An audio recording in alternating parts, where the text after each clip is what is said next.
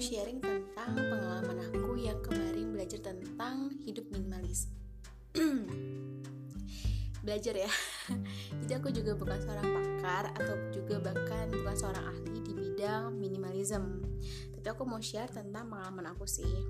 Jadi aku udah tahu tentang konsep minimalism itu sekitar 2 tahun yang lalu.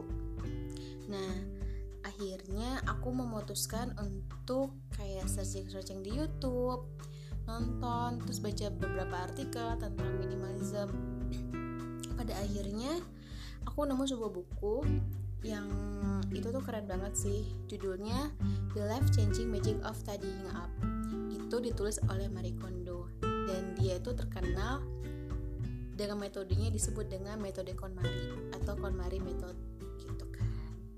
Nah, minimalism itu atau minimalis adalah membuang barang-barang yang tidak diperlukan. Dan biasanya konsep minimalis itu setiap orang yang menerapkan konsep minimalis itu hanya boleh memiliki 50 benda. Terserah event benda apa pun. Pokoknya yang esensial aja yang utama gitu kayak sendok, garpu, piring, mangkok. Jadi kayak bener udah mau makan apa pun pakainya ya kalau nggak mangkok piring nggak boleh ada yang lain gitu. Terus cuma boleh punya satu gelas. Terus kayak ruangannya cuma boleh ada satu tuh bener-bener kayak ya 50 benda aja pokoknya mah. Tapi aku belum sampai segitunya banget sih. Aku juga masih punya banyak barang di kamar. Nah di dalam bukunya Marie Kondo ini Marie Kondo itu dia lebih ke cara berberes ala orang Jepang. Nah di situ tuh dia bilang kalau cara berberes itu ternyata ada seninya loh. Salah satunya yang udah aku praktikan kemarin adalah seni merapikan pakaian. Jadi ternyata ngerapiin baju itu juga ada loh caranya metodenya. Nah di dalam buku ini dibilang kalau seandainya kita mau membereskan atau merapikan sesuatu yang ada di dalam rumah atau dalam kamar kita sebaiknya atau kita seharusnya itu harus merapikan itu per kategori. Jadi bukan per blok. Biasanya tuh kita aku tuh aku bahkan juga gitu sih dulu. Kayak merapikan misalnya mau ngerapiin lemari nih lemari aja semuanya. Ngerapiin buku buku semuanya. Mau ngerapiin kitchen yaudah ngerapiin dapur aja semuanya. Nah seharusnya tuh nggak kayak gitu gitu. Ternyata yang harus dipisahkan itu berdasarkan kategori. Misalnya kita mau ngerapihin baju-baju di kamar kita atau kita mau ngerapiin semua buku yang ada di kamar kita. Nah kita tuh ya udah ngerapiin fokusnya hari ini mau fokus baju. Jadi semua baju tuh dari yang atas sampai bawah tuh harus keluar semua dari kamar dari kamar kita. Eh maksudnya dari lemari gitu kan ditumpuk di satu tempat. Nah setelahnya pokoknya nggak boleh ada tersisa satupun kain yang ada di lemari. Jadi pokoknya semua baju tuh dikeluarin ditumpuk di satu tempat begitu juga dengan buku kalau misalnya mau ngerapiin buku ditumpuk di satu tempat dikeluarin semua bukunya entah itu ada di laci, entah itu ada di rak, entah itu ada di mana pun di atas lemari kan biasa suka nyimpil nyimpil gitu. Nah itu tuh diturunin, itu ditaruh di dalam satu tumpukan. Dari sana kita bisa tahu ternyata kita punya barang, benda, buku atau baju ini sebanyak ini loh, tumpukannya setinggi ini loh. Terkadang biasanya biasanya itu buat kaum perempuan sih kayak ngerasa nggak punya pakaian. Padahal bajunya numpuk banyak gitu kan ya. Nah setelah teman-teman udah menumpuk semua pakaiannya teman-teman bisa mensortirnya dalam tiga kategori. Kategori pertama adalah di mana teman-teman pakaian tersebut akan digunakan. Jadi kayak itu tuh pakaian yang utama gitu loh. Entah itu pakaian pergi ke kantor atau, atau pergi ke kampus. Terus abis itu yang kedua adalah kategori pakaian yang jarang dipakai. Dan ini biasanya termasuk pakaian-pakaian yang sayang kita buang. Kita pasti punya dong baju yang kayak ih sayang nih dikasih ke orang atau sayang nih dibuang. Kayak masih bagus gitu kan kita mikirnya. Atau bahkan kita beli baju baru tapi nggak belum pernah dipakai.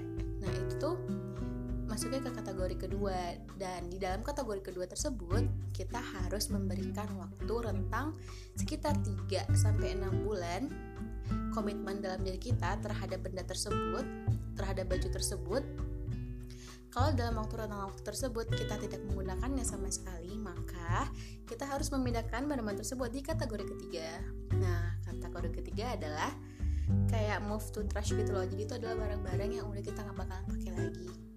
Gitu deh. Nah, barang-barang di sini nanti teman-teman bisa yang kategori ketiga ini ya, bisa disumbangkan atau nggak bisa dikasih ke orang-orang terdekat nanya dulu eh kamu mau nggak baju ini gitu nah anyway aku mau sedikit intermezzo sih jadi kayak kemarin tuh kebetulan aku baru workshop tentang uh, bagaimana caranya menjadi orang ketik menjadi orang yang bisa membantu pada saat pertolongan pertama.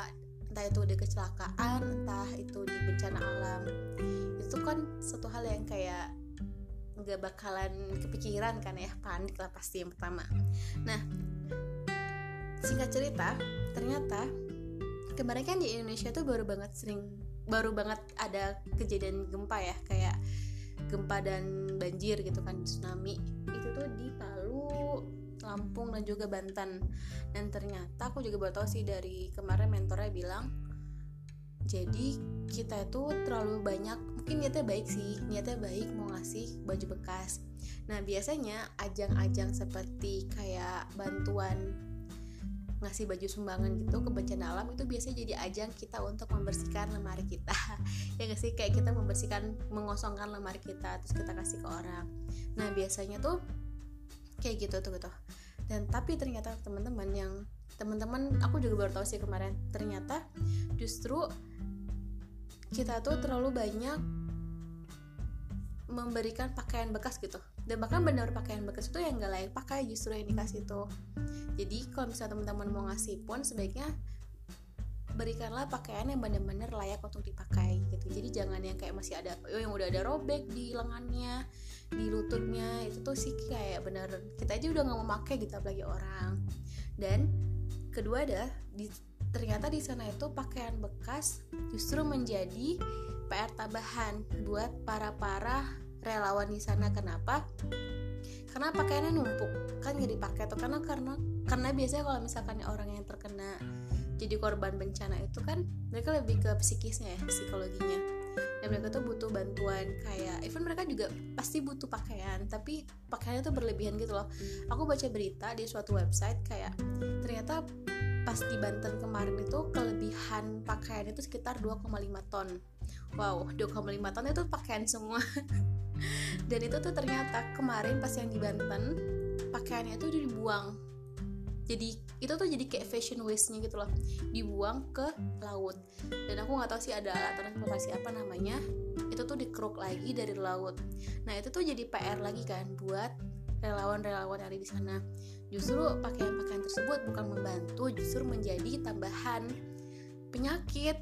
Kalau misalkannya pakaian itu ditumpuk-tumpuk gitu deh. Penyakit untuk kerelawannya penyakit juga buat si pengungsinya kayak gitu sih itu intermezzo aja sih panjang sih emang intermezzonya. Duh, terus yang kedua tadi kan buat masalah buku aku nyinggung masalah buku ya. Nah kalau misalkannya tadi kan dikumpulin juga nih teorinya si Marie Kondo tadi itu dikumpulin buku-buku kita di suatu tempat terus kita juga milih pasti kita punya buku kesukaan yang kita baca sama buku yang udah kita baca tapi belum kita biasa aja terus sama buku yang udah kita beli tapi belum pernah kita baca. Pasti kayak gitu. Terus juga ada yang namanya dokumen-dokumen atau kertas-kertas. Nah jadi si dokumen-dokumen itu benar-benar dipilih gitu. Mana yang benar-benar harus disimpan dan mana yang bisa dibuang. Karena kalau kalau nggak kayak gitu tuh bakalan numpuk-numpuk-numpuk yang gak akhirnya banyak sih kertas tersebut. Dan kemarin ketika aku mempraktikkan tentang bagian buku aku baru ngebongkar benar-benar ngebongkar semua gitu kan. Ternyata aku baru tahu baru nggak sih. Aku tuh ngebawa sebuah dokumen aku SMP jadi itu kayak catatan kecil doang gitu loh. Itu tuh tapi dari SMP bayangin dong. SMP aku tuh berarti udah sekitar 10 tahunan yang lalu lah ya. Nah itu tuh kebawa dari Medan sampai ke sini. Dan itu tuh kayak jadi sampah beneran jadi sampah gitu loh. Ternyata tuh nggak terlalu penting nah nah kayak gitu-gitu yang kayak apalagi kalau misalnya kita kayak workshop atau seminar biasanya kita dapat paper kan. Nah sebaiknya sih kalau aku jadi panitianya ya aku sih lebih mikir kayak yaudah daripada kita kasih slide-nya bentuk paper atau bentuk kertas print out gitu ya kasihnya via email aja gitu jadi biar bisa mereka download. Itu lebih minimalis sih dan juga hemat kertas kan ya konsep zero waste sih. Terus kalau misalkan yang buat buku-buku kesukaan teman-teman masih bisa memajangnya di rak buku teman-teman. Kalau misalkan ada buku yang teman-teman belum baca nih biasanya masih di sampul plastik. Nah teman-teman juga harus komit nih kira-kira berapa lama sih harus baca bukunya? Maksudnya menyelesaikan buku itu sampai berapa lama? Kalau misalkan ada benar-benar nggak selesai ya udah sebaiknya buku tersebut teman-teman kasih ke orang yang lebih membutuhkan dan juga nanti bisa lebih bermanfaat. Gitu deh. Itu juga termasuk ke kategori yang ketiga tadi ya jadi kayak buku yang menurut teman-teman biasa aja dan kayak kemungkinan teman-teman juga nggak akan tertarik lagi untuk membacanya. Mungkin bisa dikasih ke perpustakaan atau dikasih ke teman biar lebih bermanfaat.